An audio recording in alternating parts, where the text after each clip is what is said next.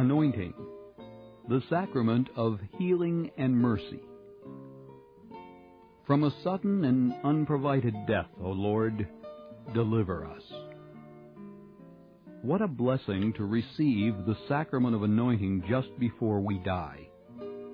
What little time and explanation is given to it in many parishes. Listen carefully to Father Hardon. Knowing and understanding will make an infinite difference. Heaven or hell. Father Hardon. In the name of the Father, and of the Son, and of the Holy Spirit. Amen. Hail Mary, full of grace, the Lord is with thee. Blessed art thou among women, and blessed is the fruit of thy womb, Jesus. Holy Mary, Mother of God, pray for us sinners, now and at the hour of our death. Amen. Mother of divine mercy, Pray for us. In the name of the Father, and of the Son, and of the Holy Spirit. Amen. Our present conference is on anointing, the sacrament of healing and mercy. The sacrament of anointing is the new name given by the Second Vatican Council to what had been called the sacrament of extreme unction. As might be expected, all the founders of Protestantism denied, absolutely denied, that Christ instituted this sacrament. And most, they would admit that anointing of the sick was a charism of bodily healing. That is why the Council of Trent in the 16th century issued no less than four infallible declarations defining both Christ's institution of anointing and its threefold purpose of conferring grace, remitting sin, and giving strength to both body and soul of the sick who receive this sacrament. Suppose we see something of what we call the liturgical history of this sacrament. First of all, as Catholics, we believe that Christ Himself personally instituted the sacrament anointing.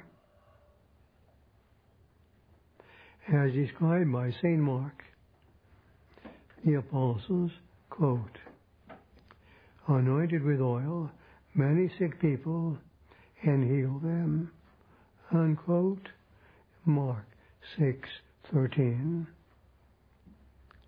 More specifically, the apostle James asks, can I quote, is anyone among you sick? Let him bring in the priests of the church. Let them pray over him, anointing him with oil in the name of the Lord. And the prayer of faith will save the sick man, and the Lord will raise him up. And if he in sins, they shall be forgiven him. James chapter 5, verses 15 and 16. I had before me in writing this manuscript the Institutes of John Calvin, pages of the most vicious diatribe against the Catholic Church's interpretation of the passage from St. James that we just quoted.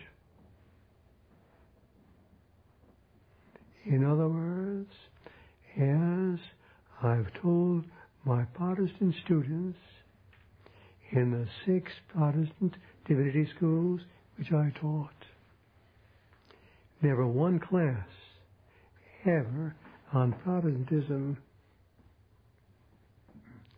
My Jesuit superiors were paid good money for this Jesuit teaching the Protestant candidates for the ministry the Catholic faith, including seven years at the Lutheran School of Theology in Chicago. The Protestants do not believe that Christ instituted any sacrament. Even when they baptize, they do not believe it is a sacrament.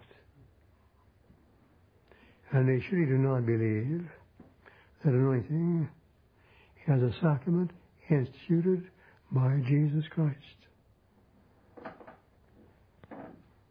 As we know, over the centuries, this sacrament was commonly called extreme unction. Unctio in Latin, unction in Latin, English. Unctio means anointing. But then extreme unction implied that anointing would be given to a person at the point of or near to death. In the liturgy, before the Second Vatican Council, all the senses were to be anointed. That is, the eyes, the ears, the nostrils, the lips, both hands, and both feet. The words to be used by the priest, which of course I said very often before the Second Vatican Council, were by this holy anointing and his most gracious mercy, may the Lord pardon you whatever sins you have committed by your sight, hearing, smell, taste, speech, touch, and walk. Amen. For centuries, those had been the words for the administration of extreme unction. Now, since the Second Vatican Council, the only senses that need to be anointed are the forehead and the hands. In case of necessity, it can be just the forehead, or in grave emergency, any part of the body. A literal translation of the words of anointing now used in the Latin Rite read, Through this holy anointing and his most loving mercy, may the Lord assist you by the grace of the Holy Spirit, so that, freed from your sins, he may save you and in his goodness raise you up. Unquote.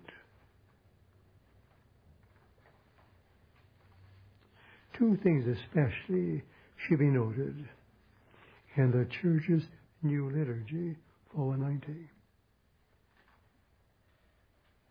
Although the term extreme unction may still be used, the stress now is on anointing of the sick even though they are not in immediate danger of death. Moreover, the new ritual emphasizes the positive benefits of this sacrament. Of course, without denying that anointing does remove sin. it is worth examining without going into too much detail. What are the new provisions for the administration of this sacrament. Over the years in teaching my own Jesuits the theology of the sacraments, I stressed the elements that we are now describing. To begin with, the sickness required for the valid administration of the sacrament of anointing need not be fatal. It should, however, be grave. Again, a major change. Anointing may be given to a person preparing for surgery if the latter, the surgery, is for a serious illness over the centuries. This had never been allowed. Again, aged people can also be anointed, even if they are not in immediate danger of death. Also, young children can receive this sacrament. Only one provision, they've already reached the age of reason. And this should be obvious. Only a person who is capable of sinning, I repeat, only a person who is capable of sinning can validly receive the sacrament of anointing.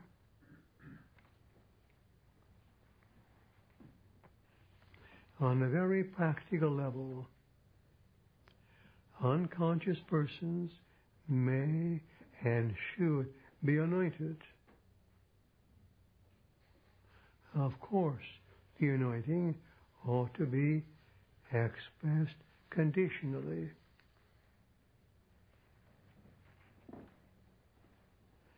And the condition here is that the one being anointed had been, first of all, baptized, and then presumably had at least a salutary fear of God's penalty with a sincere repentance for past sins. I cannot overstress the importance of the churches encouraging the anointing of unconscious people. Unconscious people whose past is simply unknown to the priest. Among the anointings that I've administered was one being driven from Chicago to Ann Arbor for a lecture at the University of Michigan. We came to a place where the police stopped all cars and deterred them. A major accident on the highway. I got out of the car, told the police, I'm a priest. I would like to take care of and do whatever I can for the people in the accident. I came to the people, six persons, all fatally injured, head on collision, all unconscious and dying.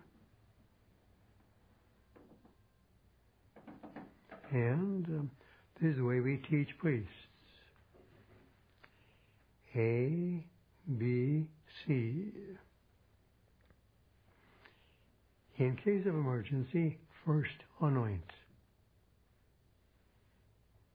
Then conditionally baptize. And then give conditional absolution as we give in the sacrament of confession.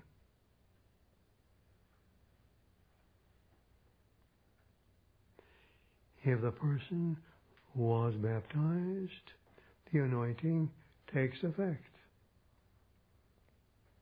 Person has not been baptized, then baptized conditionally. And then finally, give absolution, but hear it. The absolution of an unconscious person is not certainly effective. The church teaches that with certainty there must be some external, sensibly perceptible manifestation of sorrow.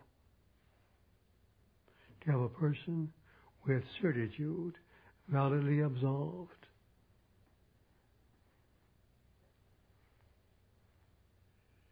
What about apparently dead people? Should they be anointed? Emphatically, yes.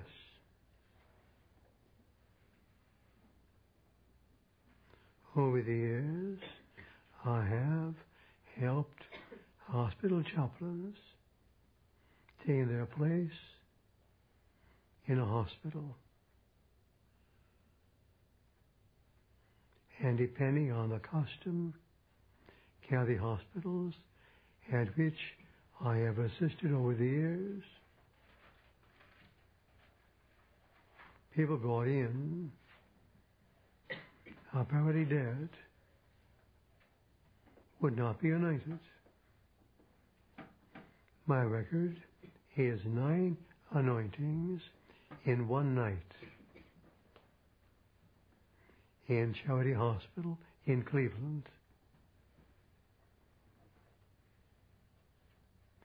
Why anoint apparently dead people?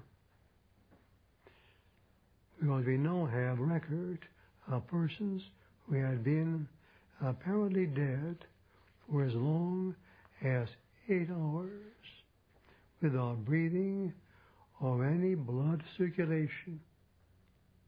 Yet they recovered consciousness and were restored to health.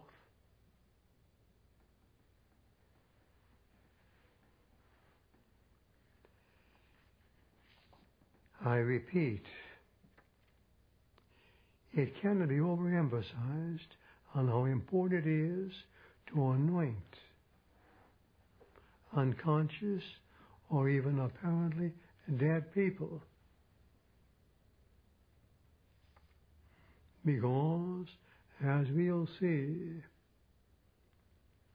there need be no evidence even of life, still less, no manifestation of sorrow. Anointing takes effect, provided even years before, after having sinned gravely, a person had repented and the anointing takes effect. The oil to be used should normally be olive oil, and that oil should be specially blessed by a bishop. In Latin, the name of the oil is Oleum Infirmorum the oil of the sick. That is why when I want to anoint, I look at the abbreviation, the label on the oil. If it is O-I, Oleum Infirmorum, that's the oil that I need. However, in case of emergency, again, a new provision of the Second Vatican Council. In case of emergency, any vegetable oil may be used, and can even be blessed by the priest and not by a bishop.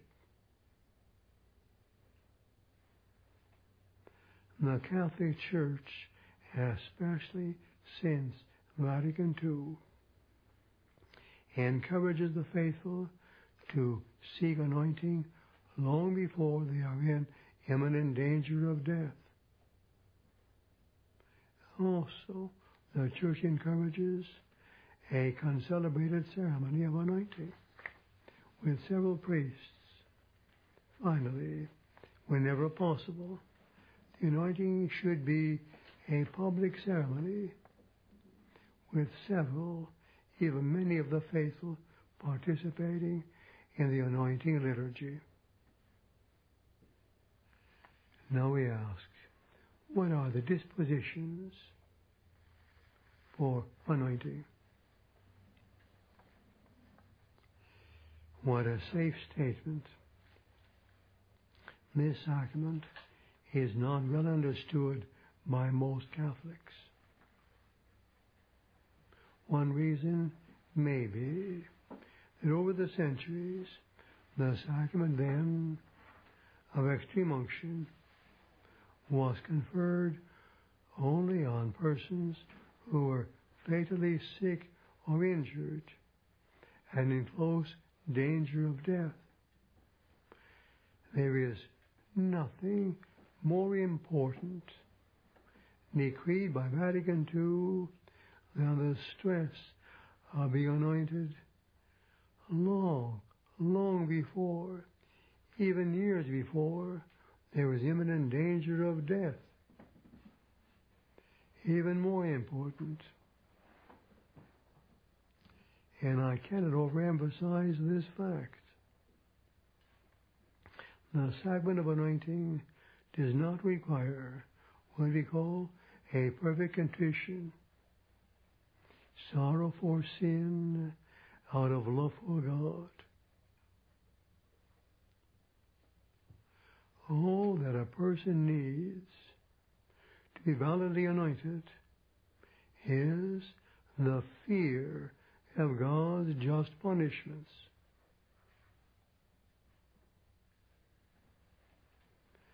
Of course, the person who is to be united and validly must have been sorry for his or her sins. However, and my only hope is I'll be clear and you will not forget because all of us will die. As I've quoted St. Augustine more than once, what shall I call man's life on earth?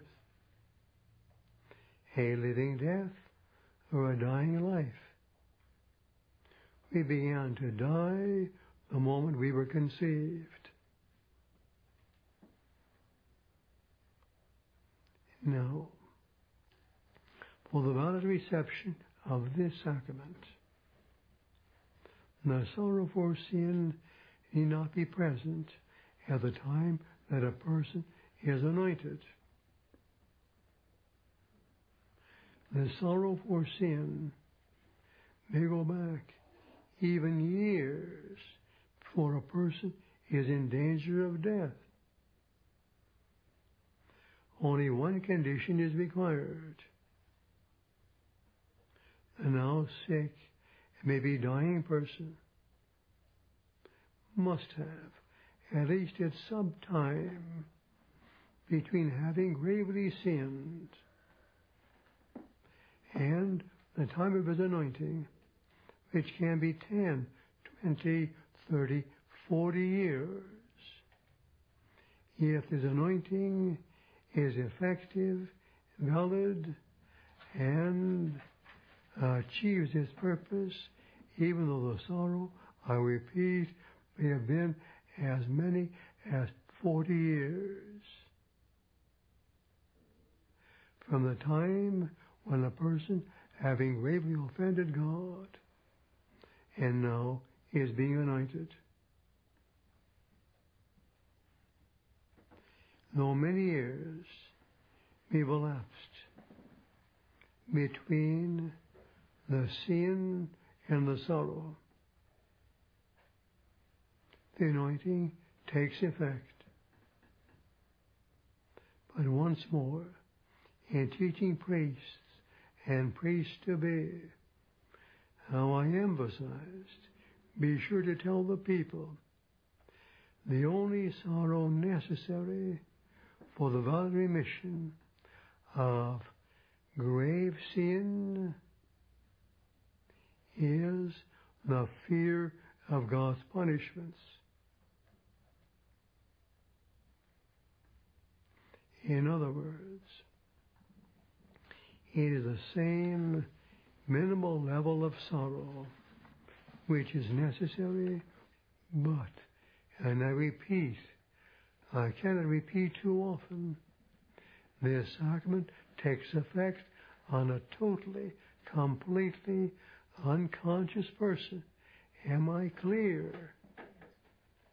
And the person may have been apparently dead. That is why, as I began saying before, in the hospital, I helped out as chaplain. We replace the active chaplain in the hospital. He would take, say, two or three weeks off. The custom was that during the night, people brought in, told you my record was nine anointings one night. Needless to say, I got no sleep that night. And my first anointing was of a young woman shot to the head by the man whom she gave up to begin dating another man. Her first lover decided I cannot have her, neither will he. When I did, with my left hand, I kept the blood pouring out of her skull away from where I was anointing her head. Completely unconscious, to all appearances dead, but I am sure she was still alive.